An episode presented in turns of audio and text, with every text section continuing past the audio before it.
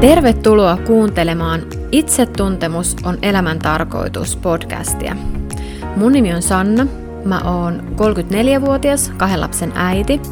Mulla on itellä monenlaista traumataustaa lapsuudesta ja nuoruudesta. Lisäksi mä oon käynyt nyt pari vuotta tosi kuormittavaa rikosprosessia läpi liittyen niihin mun lapsuuden traumoihin. Mä teen lastensuojelutyötä ja nyt mulla olisi tarkoitus yhdistää mun ammatillista näkemystä mun omiin kokemuksiin ja viedä sut sitä kautta pohtimaan sun ajatuksia susta itsestä ja ehkä myös lisätä vähän ymmärrystä sun ympärillä olevista ihmisistä. Ihanaa, että oot tullut kuuntelemaan.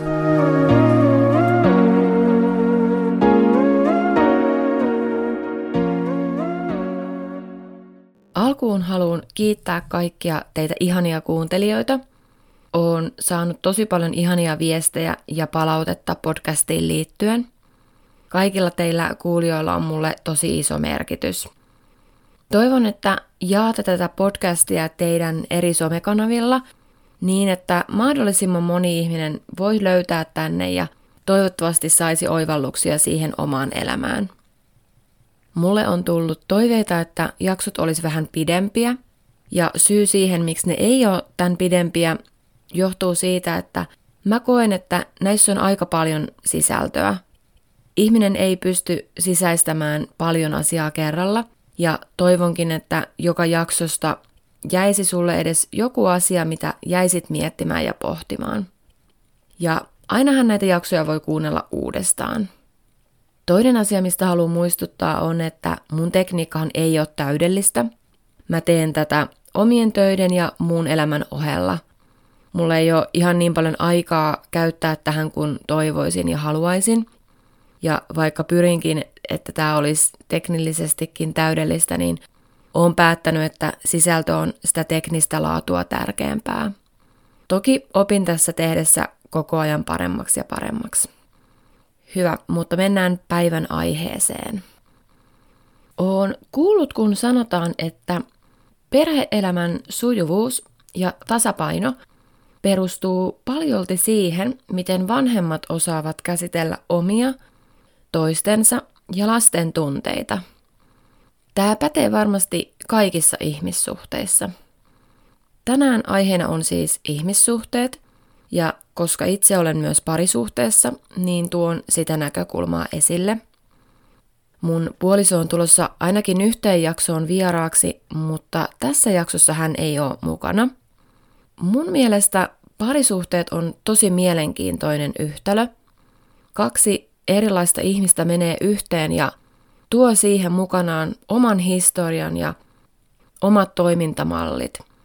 Siinä sitten kaksi ihan erilaista ihmistä yrittää jotenkin sopivasti sopeuttaa omaa toimintaa niin, että elämä olisi mahdollisimman mukavaa.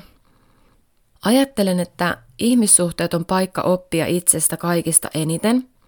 Mun haavat on ihmissuhteissa syntyneet ja aina kun mä oon ihmisten kanssa tekemisissä, mun haavoihin osutaan välttämättä.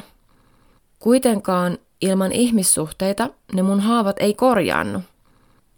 Ne korjaantuu pikkuhiljaa korjaavilla kokemuksilla. Mä oon huomannut, että silloin kun mä en ole ollut parisuhteessa, mä oon voinut aika hyvin. Ja se kuulostaa ehkä vähän erikoiselta. Mä tarkoitan tällä sitä, että silloin kun mä en ole ollut parisuhteessa, mulle ei vaan tuu tiettyjä tunteita ja asioita käsiteltäväksi. Toisaalta parisuhde ja perheelämä tuo myös monenlaista turvaa. Mä valitsen ehdottomasti lähteä ihmissuhteisiin kaikista mun peloista huolimatta. Onko sulle tullut haavoja ihmissuhteissa? Ja ohjaako ne sun valintoja ja toimintaa nyt aikuisena? Mä ajattelen, että ihmissuhteessa tulee näkyväksi ihmisen oma suhde itseen, vuorovaikutustaidot, rehellisyys tai ehkä parempi sana on avoimuus. Ja tietenkin läheisyyden merkitykset eri osapuolille. Tämä mun koko podcast perustuu nimenomaan siihen, miten sä saat luotua paremman suhteen itseen. Ennen kaikkea se on hyödyllistä sulle itselle – mutta siitä hyötyy myös sun lähipiiri ja ihmissuhteet. Yksi tosi fiksu ihminen selitti tätä parisuhdeasiaa tästä näkökulmasta. Ihminen haluaisi tavallaan olla kuin saari. Olisi kiva pysyä erossa kaikesta siitä ikävästä, mitä muut ihmiset tuo tullessaan. Toisaalta ihminen haluaisi ottaa ihmisiltä vastaan sen kaiken kivan, mitä heillä on annettavaa. Joskus ihminen kärsii yksinäisyydestä ja joskus ihmissuhdeongelmista. Kuulostaako tutulta? Silloin kun oot saari, saat tehdä ihan mitä itse haluat ja ihan milloin haluat. Mutta toisaalta kun päätät lähteä ihmissuhteeseen toisen ihmisen kanssa, joka on myös saari, molemmat joutuu sopeuttamaan omaa käyttäytymistään toisen kanssa. Molemmat joutuu luopumaan omasta itsenäisyydestään. Jokaisessa asiassa ihminen punnitsee, teenkö niin kuin itse haluan vai kysynkö toiselta, mitä hän ajattelee tai vaikka tarvitsee.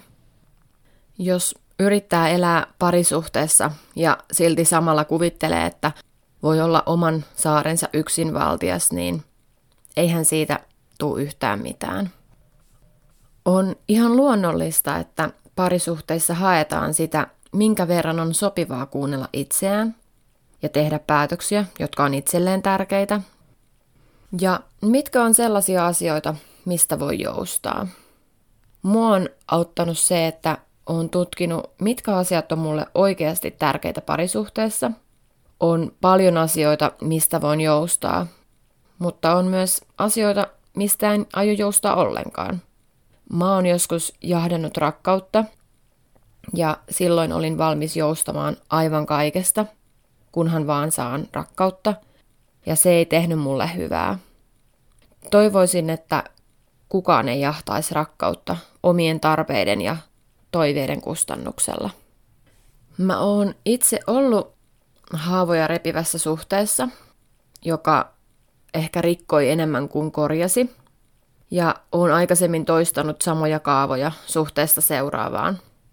Mä ajattelen, että mun on ollut pakko luoda rehellinen suhde itseeni, jotta voin luoda rehellisen suhteen toiseen. Mun on pitänyt keksiä, mikä mut on ajanut toistaa samoja kaavoja uudestaan ja uudestaan.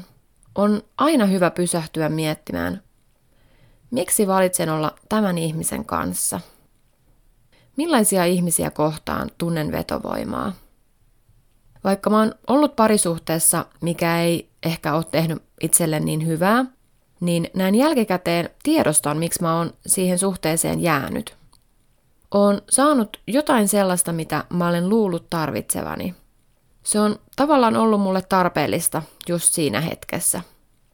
Jos sä oot parisuhteessa, mikä ei tee sulle hyvää, niin pysähdy miettimään, mitä sä saat siitä. Ja onko se sen arvoista? Joskus ihminen jää huonoon suhteeseen tosi pitkäksi ajaksi ja joskus kuulee ihmisen sanovan, että on pakko.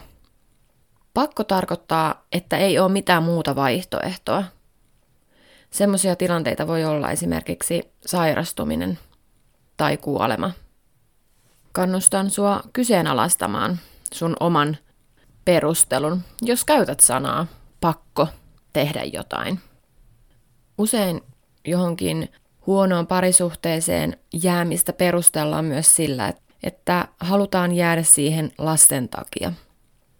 Töissä on nähnyt jopa sen, että äiti jää väkivaltaiseen suhteeseen lasten takia.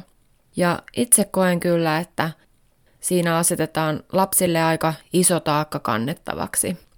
Todellisuudessa kyse on aina aikuisen omasta epävarmuudesta ja omista peloista tehdä muutoksia. Kuten aikaisemmin sanoin, niin ihmissuhteissa tulee näkyväksi muun muassa ihmisen oma suhde itseen. Ja sen takia on tärkeää tietää, mikä on sulle ok ja mikä ei. Toivottavasti toi saari-esimerkki auttoi sua miettimään, millainen saari sä olet. Ootko osa muita saaria ja mannerta? Mä teen erillisen jakson rajoista, mutta omat rajat ja niiden tunnistaminen liittyy hyvin vahvasti myös ihmissuhteisiin. on todella tärkeää tunnistaa, mitkä asiat lisää omaa hyvinvointia ja mitkä heikentää sitä. Omien rajojen tunnistaminen vaikuttaa siihen, miten kohtelet itseäsi ja miten annat muiden kohdella sinua. Ihmissuhteissa tarvitaan kykyä tunnistaa, määritellä ja ilmaista ne omat rajat hyvinvointia lisäävällä tavalla. On ihan ok olla toisinaan oma saari ja kuunnella omia tarpeitaan, mutta sillä on merkitystä, miten ne tuo esille ihmissuhteissa. Ja siitä päästäänkin toiseen asiaan, mikä tulee näkyväksi ihmissuhteissa, eli vuorovaikutustaidot. Jokaisella on ihmissuhteissa ja parisuhteessa tietty tapa vuorovaikuttaa toisen kanssa. Mun kokemus on, että mitä paremmin ymmärtää ja tiedostaa ne oman parisuhteen vuorovaikutustavat, sen helpompi on välttyä ristiriitatilanteilta. Tätä on mielenkiintoista seurata myös ihan sivusta, kun katsoo vaikka kaveripariskuntien vuorovaikutuskuvioita. Joissain parisuhteissa joku mököttää, joku jyrää kaikkien yli ja jossain riidellään ja huudetaan ihan avoimesti kaikkien edessä. Vuorovaikutustaidot on myös sellaisia, mitä voi harjoitella, ja uskon, että niitä harjoitellaankin ihan koko elämä. Vuorovaikutustaidot on ylipäätään kaiken elämän kannalta tosi tärkeitä. Suomen mielenterveys ry kuvaa vuorovaikutustaitojen olevan kykyä ja halua vaihtaa ajatuksia, kokemuksia ja mielipiteitä tai tekoja toisten kanssa ja toimia yhdessä. Keskeistä on vastavuoroisuus, eli se, että kaikki osapuolet antaa osansa siihen yhteiseen keskusteluun tai tekemiseen. Vuorovaikutustilanteessa täytyy ymmärtää toisen tilanne ja tunteita. Esimerkiksi jos vuorovaikutustilanteessa ymmärtää toisen väärin, ei vaikka ymmärrä, että toinen yrittää kertoa, miten on kokenut jonkun tilanteen ja itse suhtautuu siihen hyvin kevyesti. Toiselle voi tulla tunne, että, että on välinpitämätön, vaikka kyse on ollut väärinkäsityksestä. Ihminen ei välttämättä ole ymmärtänyt sitä toisen tilannetta ja niitä tunteita, kuten hän olisi toivonut. Vuorovaikutustilanteet vaatii luottamusta ja kokemusta, että kaikki osapuolet tulee kuulluksi ja ymmärretyksi just sillä tavalla, kun itse toivoo. Tätä mä oon miettinyt mun työssä usein. On todella tärkeää, että mä ymmärrän lastensuojelussa asiakasta, kuten hän toivoo. Ja se ei aina ole ihan yksinkertaista. Joskus joku ihminen voi ajatella jostain asiasta todella eri tavalla kuin mä.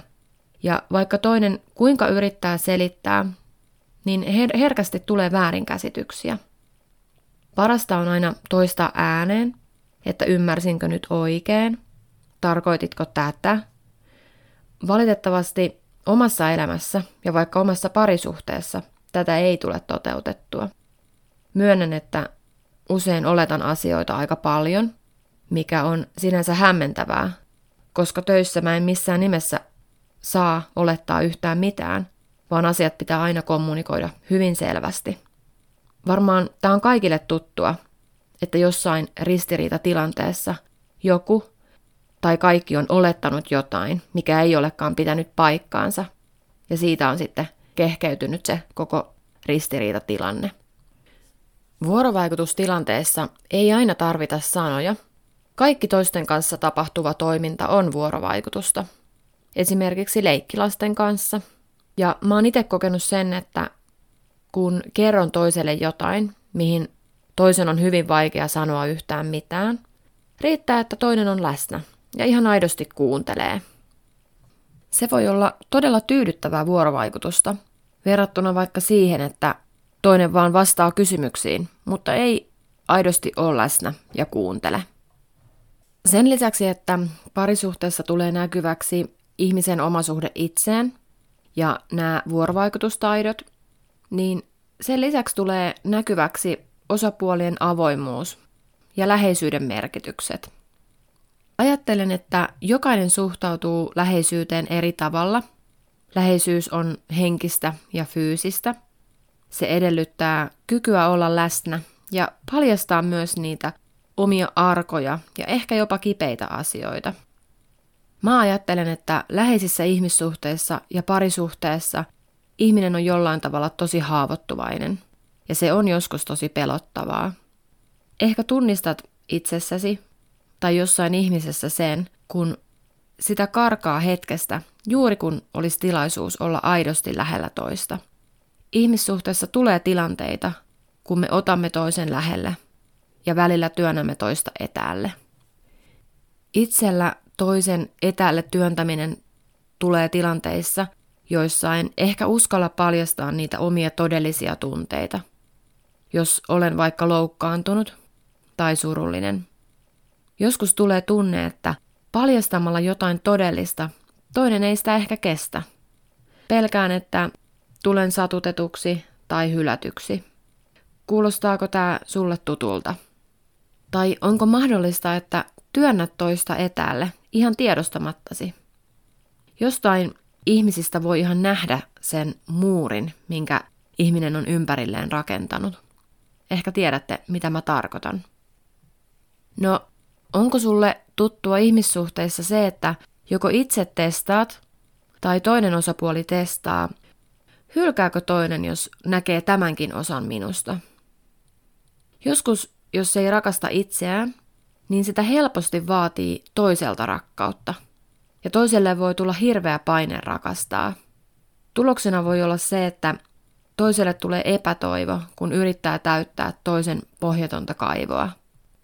Sen takia kaikkien olisi hyvä ymmärtää, että on tärkeää rakastaa itseään.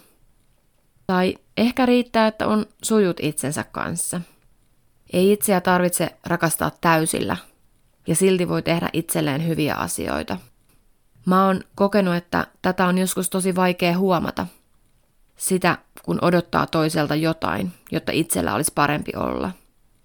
Se on ansa, mikä ei tee suhteelle hyvää. Esimerkiksi meidän parisuhteessa puoliso on sellainen, joka tarvitsee aikaa miettiä asioita enemmän kuin mä. Hän ei ole sellainen, että haluaa riidellä. Ja jos joku ristiriitatilanne tulee, hän ei halua välttämättä käydä siihen liittyvää keskustelua heti. Ja mun mielestä se kuulostaa ihan järkevältä. Hän haluaa rauhoittua ja miettiä, mitä siitä asiasta ajattelee. Ja sen jälkeen hän on valmis puhumaan. Mä oon itse sellainen, että mä kävisin sen keskustelun mieluiten heti. Mun on itse vaikea sietää sellaista epäselvää tilannetta. Ja haluan itse kirjaimellisesti jakaa kaikki ajatukset siihen asiaan liittyen heti. Ikään kuin oksentaa ne ulos ja odottaa, että toinen vaan ottaa sen vastaan ja sitten se käsitellään yhdessä. Joskus sanon puolisolle, että onko hänen pakko nyt taas miettiä tätäkin asiaa. Välillä mun puoliso sanoo, että älä oo tommonen, oot tämmönen. Ja se on mulle tosi maaginen lause. Se muistuttaa mua siitä, mitä mä odotan ja ajattelen. On totta, että mä ajattelen niissä hetkissä just niin, että älä oo oma itses vaan, oo enemmän nyt sitä, mitä mä tarvitsen. Mun mielestä se kuulostaa ihan tosi epäreilulta. Oikeastihan mä olen valinnut olla puolisoni kanssa juuri siitä syystä, että hän on sellainen kuin hän on. On hieno piirre ihmisessä, ettei hän halua sanoa mitään, mitä ei tarkoita. Ja se, että hän tarvitsee aikaa miettiä jotain asiaa, niin se on hänen oikeus. On minun vastuulla opetella tulemaan toimeen itseni kanssa. On totta kai inhimillistä, että mulla ei ole turvallinen olo – jos on vaikka riitatilanne ja toinen ei ole siinä lohduttamassa. Mutta samaan aikaan yritän muistaa, että nyt tässä tilanteessa on kaksi aikuista. Molemmilla on velvollisuus rauhoittaa itse itsensä ja sen jälkeen käydään se tilanne yhdessä läpi. Mitä paremmin ihmissuhteessa kaksi aikuista kantaa vastuun itsestään, niin sen tasapainoisempaa siitä suhteesta tulee. Tämä on ihan mun oma näkemys, Ootteko samaa mieltä? Rakastatko sun puolisoa silloinkin, kun et saa mitä haluat? Tämä kysymys on mun mielestä todella syvä. Eli rakastatko sun puolisoa silloinkin, kun et saa mitä haluat? Mä oon puhunut mun haavoista, mun yksin jäämisen pelosta ja heikosta itsearvostuksesta ja peloista. Ei kuitenkaan ole mun puolison tai lasten tai ystävien tehtävä korjata näitä mun haavoja. Vaikka joskus haluan ja toivon niin, niin se ei vaan ole mahdollista.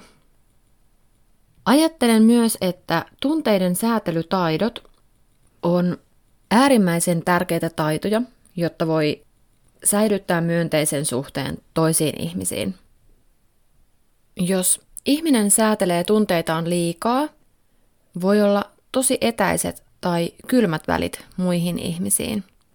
Ja silloin, jos tunneilmaisu on tosi niukkaa, niin se voi etäännyttää ihmissuhteissa. Mun mielestä kielteiset tunteet saa näyttää, mutta sen voi kuitenkin tehdä sellaisella volyymilla, että se säilyttää sen tietyn turvallisuuden siellä suhteessa. Mä uskon, että jos tunneilmaisu on liian voimakasta, se aiheuttaa turhaa stressiä kaikkien paikalla olijoiden kehoissa. Itse ainakin huomaan heti, miten keho reagoi sellaiseen ikävään vuorovaikutukseen. Tunneilmaisussa voi aina harjoitella pysymään siellä keskikaistalla. Toinen voi harjoitella rohkeampaa tunneilmaisua ja toinen taas rauhallisempaa. Tällä hetkellä meillä parisuhteessa työn, harrastusten ja vapaa-ajan suhteen on joskus haasteita. Ja mun mielestä se on haastavaa silloin, kun kukaan ei oikein tiedä, mikä olisi itselleen parasta just sillä hetkellä. Koska meillä on kaksi lasta, on selvää, että lasten tarpeet menee aikuisten tarpeiden edelle. Toki silloinkin on hyvä pysähtyä miettimään, mikä oikeasti palvelee lapsia siinä hetkessä eniten. Meillä on kummallakin aikuisella tarve omalle ajalle ja ajalle, missä ei tarvitse vuorovaikuttaa kenenkään kanssa. No, kuten on puhunut siitä mun yksinäisyyden haavasta, se aiheuttaa sen, että mun ei ole lähtökohtaisesti helppo sanoa, että hei mä haluan olla yksin. Yleensä se menee niin, että puhun puolison kanssa, että en ole ihan varma, selviinköhän yksin, mutta nyt haluaisin kokeilla sitä. Silloin kun mä olin mun lasten isän kanssa naimisissa, ja jos isä lähti lasten kanssa jonnekin yöksi, niin kyllä mä lähdin sinne yöllä perässä. Siihen aikaan mun oli ihan mahdotonta nukkua yksin. Kyllä mä ajattelen, että tässä tulee myös esille se, kokeeko ihminen olonsa turvalliseksi. Ja totta kai mullekin on tullut niitä tilanteita, kun on ollut pakko olla yksin. Ne on ollut mulle aikaisemmin tosi hankalia ja vaikeita. Ja varmaan on selvinnyt niistä niiden mun selviytymiskeinojen avulla, mistä on puhunut aikaisemmassa jaksossa. Mä aloin harjoittelemaan yksin nukkumista lähtemällä luontoon. Aloin harrastaa telttailua ja kävin laavuilla nukkumassa. Jostain syystä luonnossa mulla on ollut aina tosi turvallinen olo. Ja ajattelen, että luonnolla on tosi paljon parantavia vaikutuksia moneen eri asiaan. Eli luontoa kannattaa ehdottomasti hyödyntää. Normaaliin elämään ja ihmissuhteisiin kuuluu se, että me loukkaamme tai satutamme välillä toisiamme. Vaatii taitoja arvioida, mikä on sellaista, minkä voi sallia, ja mitä ei pitäisi sallia missään tilanteessa. Tutkimusten mukaan parisuhteella on positiivisia terveysvaikutuksia ihmisen psyykkiseen ja fyysiseen hyvinvointiin. Ja toimiva parisuhde vahvistaa koko perheen hyvinvointia. Toisaalta toimimaton parisuhde saattaa heikentää kaikkien perheenjäsenten hyvinvointia. Suomessa parit on tällä hetkellä halukkaita hakemaan apua parisuhteen kriisitilanteissa, mutta erilaiset tutkimukset osoittaa, että parit ei kuitenkaan ole löytäneet oikeaa apua ja oikeaan aikaan. Suomessa eroavat pariskunnat ei ole välttämättä saaneet mitään ulkopuolista apua ennen kuin eropäätös on tehty. Olen kyllä itse samaa mieltä, että matalan kynnyksen palveluita parisuhteen haasteisiin on tosi vähän tarjolla. Parisuhteen kriiseihin apuahan tarjoaa kunnat ja seurakunnat ja yksityiset palveluntuottajat. Jonot on valitettavasti monesti tosi pitkät, jos parilla ei ole varaa maksaa yksityisestä palvelusta. Ajattelen, että kaikki parit hyötyis pariterapiasta. Ja vaikka ei olisi mitään isoja kriisejä. Kannattaa muistaa, että hoitamalla parisuhdetta puolisot edistää myös lasten hyvinvointia. Ja se on näin lastensuojelutyöntekijän näkökulmasta aina tärkeä näkökulma. Ihmissuhteet tuo parhaimmillaan niin paljon onnea ja iloa ja turvallisuutta. On se sitten ystävyyssuhde, parisuhde, sisarussuhde. Ihminen on kohdusta käsin vuorovaikutuksessa äidin ja ympäristön kanssa. Me kaikki ollaan osa erilaisia yhteisöjä ja ihmissuhteita läpi elämän. Vuorovaikutustaidot ei silti ole helppoja. Eri rooleissa ollessa vuorovaikutuksessa tulee erilaisia haasteita ja ihmissuhteet muuttuu läpi elämän. Välillä painopiste on perheessä ja välillä ystävissä. Välillä tarvitsee enemmän aikaa yksin, jotta pystyy ylläpitämään tasapainoisempaa ihmissuhdetta toisiin. Puhuttiin juuri rakkaan ystävän kanssa, että on ollut tosi erilaisia kausia. Välillä ollaan etäämpiä, kun elämäntilanteet on ollut erilaisia – Välillä taas lähennytään tosi paljon. Silti se ystävyys siellä aina on ja pysyy. Ja se on tavallaan myös valinta. Ei ystäviäkään niin vaan jätetä, kun tilanteet muuttuu.